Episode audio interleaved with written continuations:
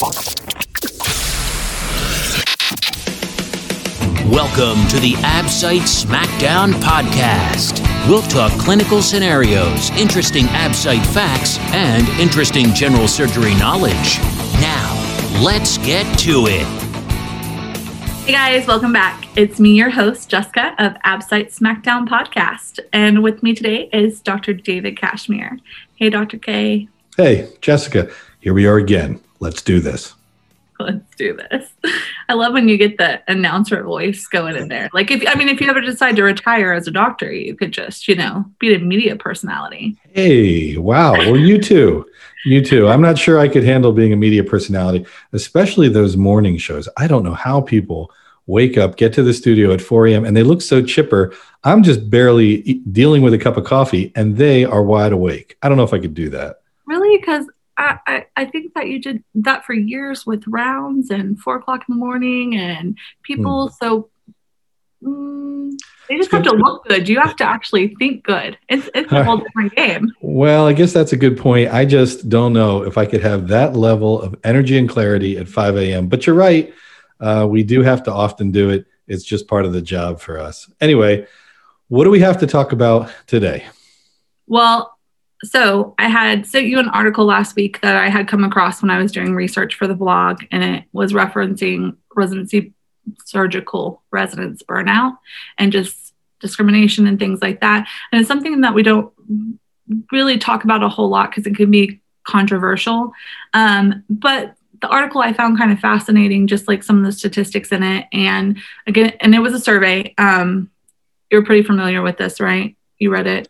Yeah, we had uh, two that we were talking about. One was from okay. the New England Journal, and then right. one was from uh, the, um, I think it was the Journal of the American College of Surgeons. Right. So one was all about abuse that happens during residency, uh, burnout. Then the second one focused mostly on burnout. So, right. what do you say? New England Journal one? Yeah, I like the New England Journal because, again, it was a survey done across a vast number and it was it's just kind of fascinating to me how it broke down and I kind of want to get your perspective on it, not only because you were a resident, but because then you ran a residency program. And so I'm sure you have a unique view on it. So, um, one of the things it was talking about, obviously, again, because it's a survey, it's just what these people are saying or reporting. You know, it's like their personal, you know, feelings or um, what they've come across. And so, um, one of the things they were talking about, so just I'm going to look down at my notes really quick because numbers, who remember? You guys remember those? I'm not as good. So it was 7,409 residents that they gave this survey to. And um, it was 262 resident programs that they they did this. And um, they were saying that 31.9% reported discrimination on gender. And so that was kind of fascinating to me because like when I first started reading that, I was thinking, um, like, you know, I was thinking in the workplace, like that kind of discrimination, but it was actually reported that it was from the patients and patients' families, not their coworkers and not, you know, their bosses or any of the other people. And I just, I thought that was really fascinating. And so, I mean, what experience or what do you think about that, um, you know, from what you've done? Well, I'll tell you First, just from a statistical standpoint, survey data is fraught with peril. And I'm not saying this to disagree with anything about this survey, but I just want the listeners to just remember as we discuss this. Um, I'm always asking myself, will this change what I do? Will these data change what I do? And again, survey data are particularly fraught with peril. First, response rates are typically really low to surveys. They may right. not even accurately reflect what the general group or the population you're studying or the sample, what they even think. Now, mm-hmm. this time though, this is amazing. This was a really high response rate, 90% plus. A lot of surveys are like 30%. Surveys are like online comments typically. You only get the people who really hated it or really loved it. Uh, you don't get much in between. So here, the really high response rate was fascinating. And I think it's because they gave it with the AbSite uh, that's kind of how I think you found it was you're kind right. of looking for AbSite related material. These surveys, this and another article we looked at, were related to the AbSite. Mm-hmm. And I'll share with you a couple things surprised me, and then I'll get directly to what you asked me about. Okay. First, uh, the percentage of women in surgical residency. Um, I think it was higher than I expected experientially. Mm-hmm. And that was useful to me to kind of disabuse the, uh, me from the fact that I thought there were even less female surgical residents. And there aren't. There's a surprisingly high percentage. I think it was maybe uh, 25, 29 plus percent. I think it was maybe even 30 plus percent. Mm-hmm. Uh, we'll put the link down um, okay. at the bottom yeah. of this uh, talk, but it was a surprisingly high percentage. And then the next thing was Does the discrimination or the gender bias from families match my experience? Yeah. Yeah. But um, what I'll typically get is I'll go in a room with a resident colleague and uh, or I'll be outside a room and I'll hear a patient ask when the doctor's going to see them. Now, this it's hard to get at because they may interpret it as because I'm a woman, but it also may be just because they look younger than mm-hmm. typical. Uh, or maybe that you know sometimes nowadays people don't wear white coats they wear like a black north face coat so one of the things i'm really focused on nowadays uh, first is making sure we give every resident the best experience we can and coach them to be the best surgeon they can be. The other thing is, given how things are nowadays in our climate, I always want to make sure that when we attribute something to gender, race, uh, ethnicity, that we have great data to show uh, mm-hmm. that that this is the deal. Now, I don't need data for forever. What I'm trying to say is, I don't need perfect data to think that gender bias exists or right racial uh, disparities exist. I'm not saying that. I'm just saying that nowadays we're so focused on it and sensitive to it that sometimes I see relatively low quality data saying gender discrimination, when in reality, sometimes it may just be the resident colleague looks kind of young, isn't wearing a white coat, or something similar. But I'll tell you, all that said, I do think that that situation does exist. I've seen it where um, you know patients automatically think a resident colleague is a nurse, right. um, and it may be. Uh, I, I, definitely have seen it be uh, gender based. Did I realize it's as prevalent as this study reported it? No, I didn't. Uh, but again, I do want to be clear that we have to, to acknowledge what we can say based on survey data is this is how often we saw things reported. It may happen more often than, th- than it was reported or less often uh, than it was reported. And that's really key when we look at survey data. I hope that all makes sense to you. It does. It's just, again, with survey data, you know, it's only looking at from one angle. Again, we don't have details. This was a survey, but we don't know were they wearing scrubs and no white coat? You know, were they incredibly young and advanced? Like, there's so many other factors that could influence the information, but all we have is just the reported survey. So yeah, I like that they use the standard inventory for burnout, et cetera. Mm-hmm. And that was really useful because that's one you can look back on, see how the questions were framed, and look for framing bias. I'm also I was also amazed in the disparity between hours deviations, hours violations, as reported across the two genders. And it was it kind of broke it up by gender. One of the mm-hmm. things I always find fascinating in any kind of study is breaking things up by gender how do you choose to break things up? And this one chose in some of the tables to break it up by gender. You could have broken it up even further, like a very well known study about residents and which residents don't finish surgical residency. And it broke it up more specifically. It had like, you know, Asian males, married female uh, residents. It had these different things. And of course, if you make the subgroup small enough, one group will probably stand out, at least it may. So I find data fascinating.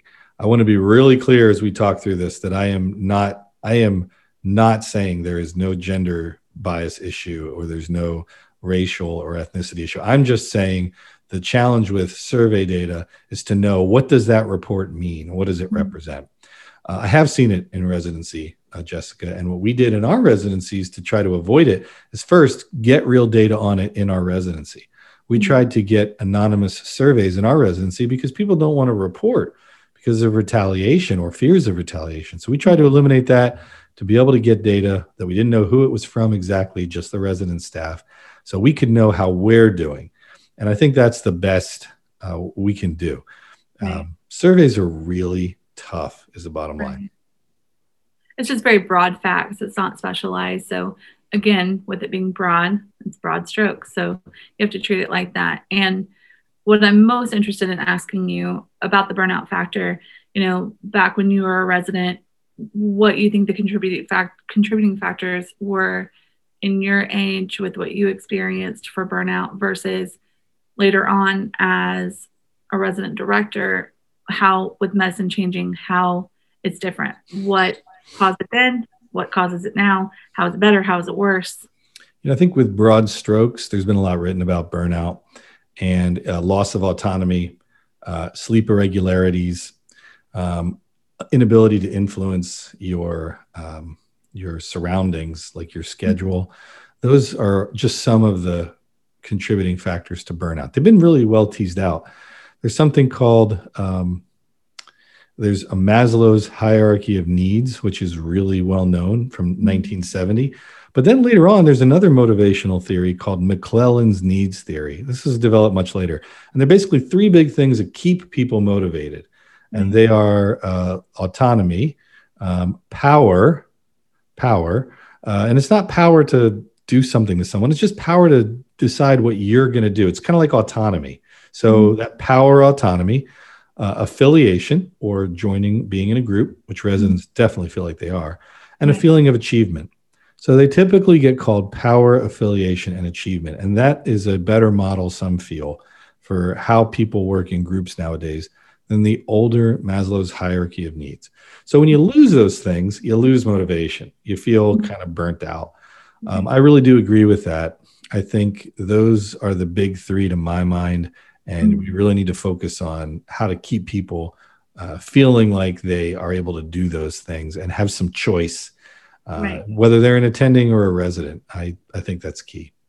Do you think the limit on hours? Because you know, when you were a resident, there wasn't a limit of, on hours, and now there is. Do you think that was a contribute contributing factor to having less burnout because less hours means more sleep, means more control over your schedule, and that kind of gives you power. That's interesting. Uh, of course, we're just speculating, but I think that one of the first things you lose, according to sleep deprivation literature, if you're sleep deprived, is the ability to tell you're sleep deprived. It's one of the earliest things that go. It's really fascinating. There are a bunch of uh, not just books, but uh, sleep literature on it. So I think cutting the hours and having people get more rest um, maybe now lets them perceive, oh my gosh, I'm really tired Right. and now they perceive it and they report it. Uh, so I think it's actually a little bit backward. Um, I'm not Oh. sure, but I think that's true. And I want to share another thing with you. There's a word resilience that gets uh, thrown around a lot, and the the thing is, the question I think the study asks at the end and the conclusion is, how do we make people more resilient? Because right. when they burn out, they get things more often like suicidal ideation, which is just so tough. And how do we how do we make them more resilient? The word resilience almost puts the onus on the resident, on the learner to have to do more. And I, you know, they just they need to be tougher. And I think that's one thing we can say. Well, they're just not tough enough anymore. Sure, okay, maybe, but I think there are opportunities also to do things better, uh, Right. to help allow ch- choice in their schedule where where we can, to help allow some flexibility, so staff can feel like they have some power over their schedule. Uh, that they're affiliated with a team. I see a lot of places do like the team jacket thing and achievement. There are ways to not just have the end of every year where we have a, um, a celebration for resident graduation. Some of them we get really dark and residents mock each other and mock the attendings. And it's it's in good fun. It's it's funny. like a roast. You guys do a roast? Yeah, a lot of residencies I've been a part of do a roast. Yeah, it's Uh-huh. some just do an awards ceremony nowadays, but there are many that still do a roast at the end, and they're hysterical. They're often really funny. Yeah, they're often really funny. But nowadays, especially if we know that achievement helps motivate people, more of a focus on achievement than just a once a year like Razfest, I think could be really useful for certain residencies. And um, there's a book called uh, Games in Healthcare uh, that I wrote a while ago where we talked about how to deploy a system that does that. Long story short, I, look, I appreciate you giving me the time to talk about all this stuff. Uh, I think, though, that changing the hours has maybe been just enough for people to perceive how much they're working now and maybe now report it. Yeah. I, I just think I'm not gonna I'm not calling you old, okay? But all I'm saying is you guys didn't have energy drinks when you were a resident. Oh, I had an energy drink, Jessica. It was called coffee. It would be six cups of coffee, which is equivalent to about one thing of Total War or hide or Lit or whichever energy drink you need. It's about, if I remember, it's about six cups worth of caffeine, and that was exactly what I used to do. So maybe that's the reason you guys are so strong and resilient is all the really bad hospital coffee oh you had gosh. to drink before bangs existed. Because if you had bangs, they're delicious. And there's like a million flavors and they're all girly and amazing and you look stupid drinking them, but wow. Yeah. Lived without that. Well, I find hospital coffee it's to be delicious. The cheaper the coffee, the better. I don't know. It must just be something from, you know, back in the day where the dinosaurs roamed the earth and I was a resident. But I find it to be delicious. The cheaper, the better. That Maxwell instant stuff. Oh, yeah. I will kill that all. Day. So, whatever the situation, my original energy drink, old school, was coffee. And I just drank a lot of it. Did you drink it black? Please tell me you drank it black. Yeah, yeah, it was usually black, uh, usually, and then later on, I started to up the sugar content. I'm not sure why, maybe more energy, and then it got way off the chart. It got to like seven sugars and a little cup of coffee. Started black, black for years, and then one sugar, then two, then three, and then like seven sugars in this little styrofoam cup of coffee. So, anyway, that's the deal. Coffee, the original energy drink. Original energy drink they'll never know how good they have it, will they? No, not at all. all well, right. so, Jessica, some things I always like to say this. Some things are better. All right. I think a lot of things we're doing now with trainees make sense and they're better, but it doesn't mean they're weaker. They have a different set of problems. They have a lot more stuff in terms of paperwork, regulation, right. so much more than even we had when we came through. So it's a different kind of problem. And of course, hey, COVID, it's a different sort of resilience than what we had. So, you know, I'm not just as simple as one of those guys that's like, well, back in my day, I drug these concrete blocks and an elephant and a chimp and a pumba and a Samoan all standing on them. Huh? The best part of isn't that the best part of getting older? Being able to be like, well, in my day, like, I don't let that go. Claim that. You're supposed to claim that. You're right. You're right. You totally changed. You totally changed my mind on it. I'm going to 180 on that and say, back in my day, we did drag concrete blocks, entire mm-hmm. homes, really up and down, back and forth. People in them, people not in them. It was really difficult. You're it right. Was. Thanks. Thanks for that, Jessica. Yeah. You're welcome. I do. I do think though, probably something that was nice that you didn't have to deal with. So, and I'm so guilty of guilty of this, but like WebMD, the internet, being able to look stuff up, patients who can just look stuff up and we think, oh my God, I have cancer, I have this. And you know, we we have all this knowledge, almost too much knowledge that we really shouldn't mm. have. And so we question things, we bring it to you. And, you know, I'm sure there was a point before the internet, before all that, if your doctor said something, you just trusted your doctor. And now we're just like on the internet. So, you know, one way it was better for you then than it is now, I bet. Yeah, you know, people say that we are information rich but knowledge poor. Uh, yeah. And there's a couple lines about this. It turns out in the last two months, there's been more data made than in all of human history before data.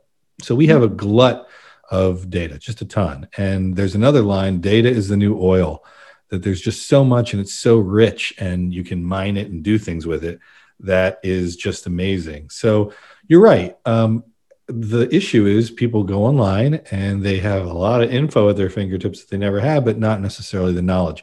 That was just starting as I finished. I finished when I finished. Uh, America Online was still the number one website. Okay, America Online number one, and then as I finished, Yahoo was almost up there at number. It wasn't Google. Okay. It wasn't Google, but now it is. And after I finished fellowship was when I started to tell uh, staff, residents, and patients, look, feel free to Google what you have, Google stuff, bring it to the office.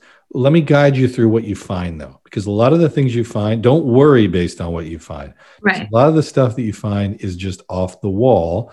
Uh, and you know, you see that all the time. I know with the social media stuff where the video, mm-hmm. fact, picture doesn't match at all what you searched. Right. So that is the way it is. And so just as I finished, is when I started to tell patients, Google your stuff, bring it into me, let me help guide you through it. And I kind of look at myself more like a guide sometimes right. than uh, just telling them or just just saying Google stupid, don't Google it because that's not going to work.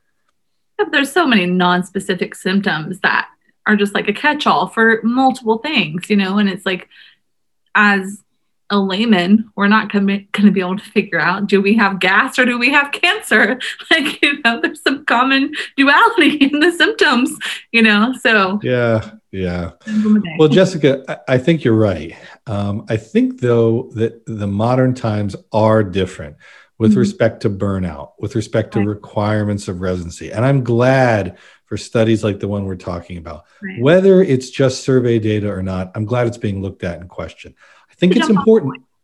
Yeah. And I think it's important just in our modern climate to realize the limitations of the data we're getting back because we're all so ready. I think we can agree many have strong feelings now. So it's tough to even have a conversation where we talk about gender iniquity. For me, as a male, uh, it's tough. I don't really have a platform easily easily to talk about that, but it's important mm-hmm. because I think we can do better for the residents coming through than what we saw, and I think that's what it's all about. So for this article, where the link will be at the bottom, I think it's important to realize it's survey level data.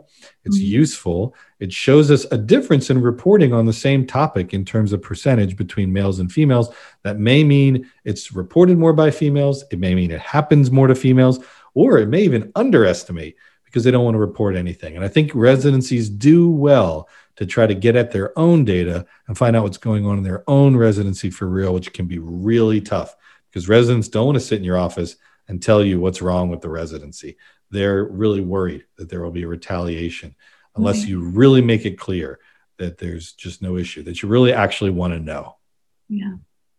I understand that all that work, all that time, they don't want to throw it away, you know?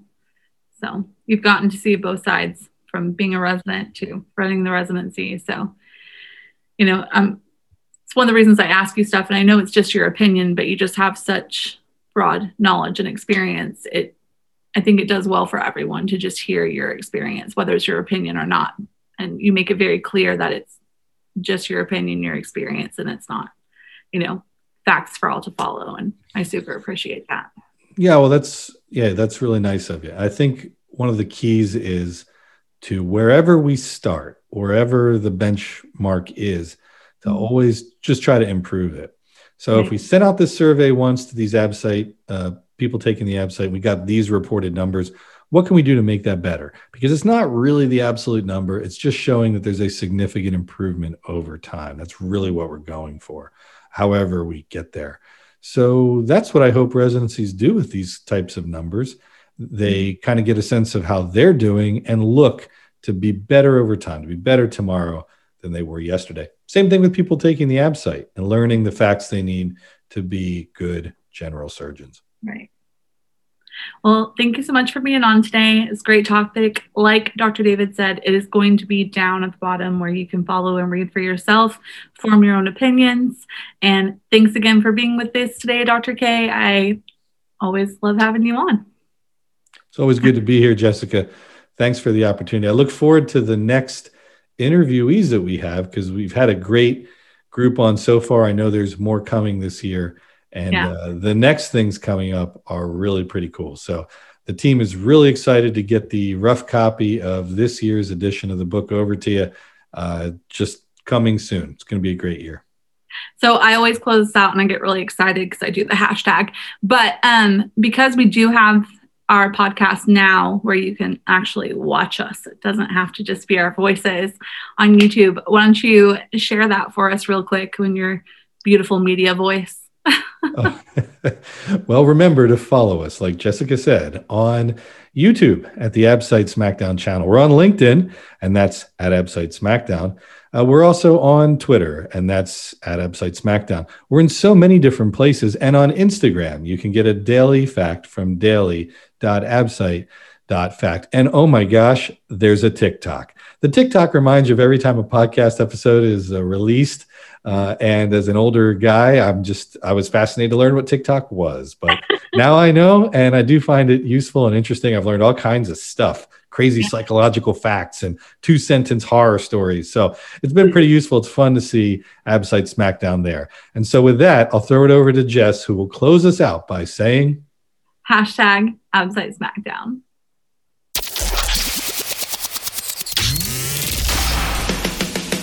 Thanks for listening to the Absite SmackDown podcast. Visit us at absitesmackdown.com for more great Absite facts.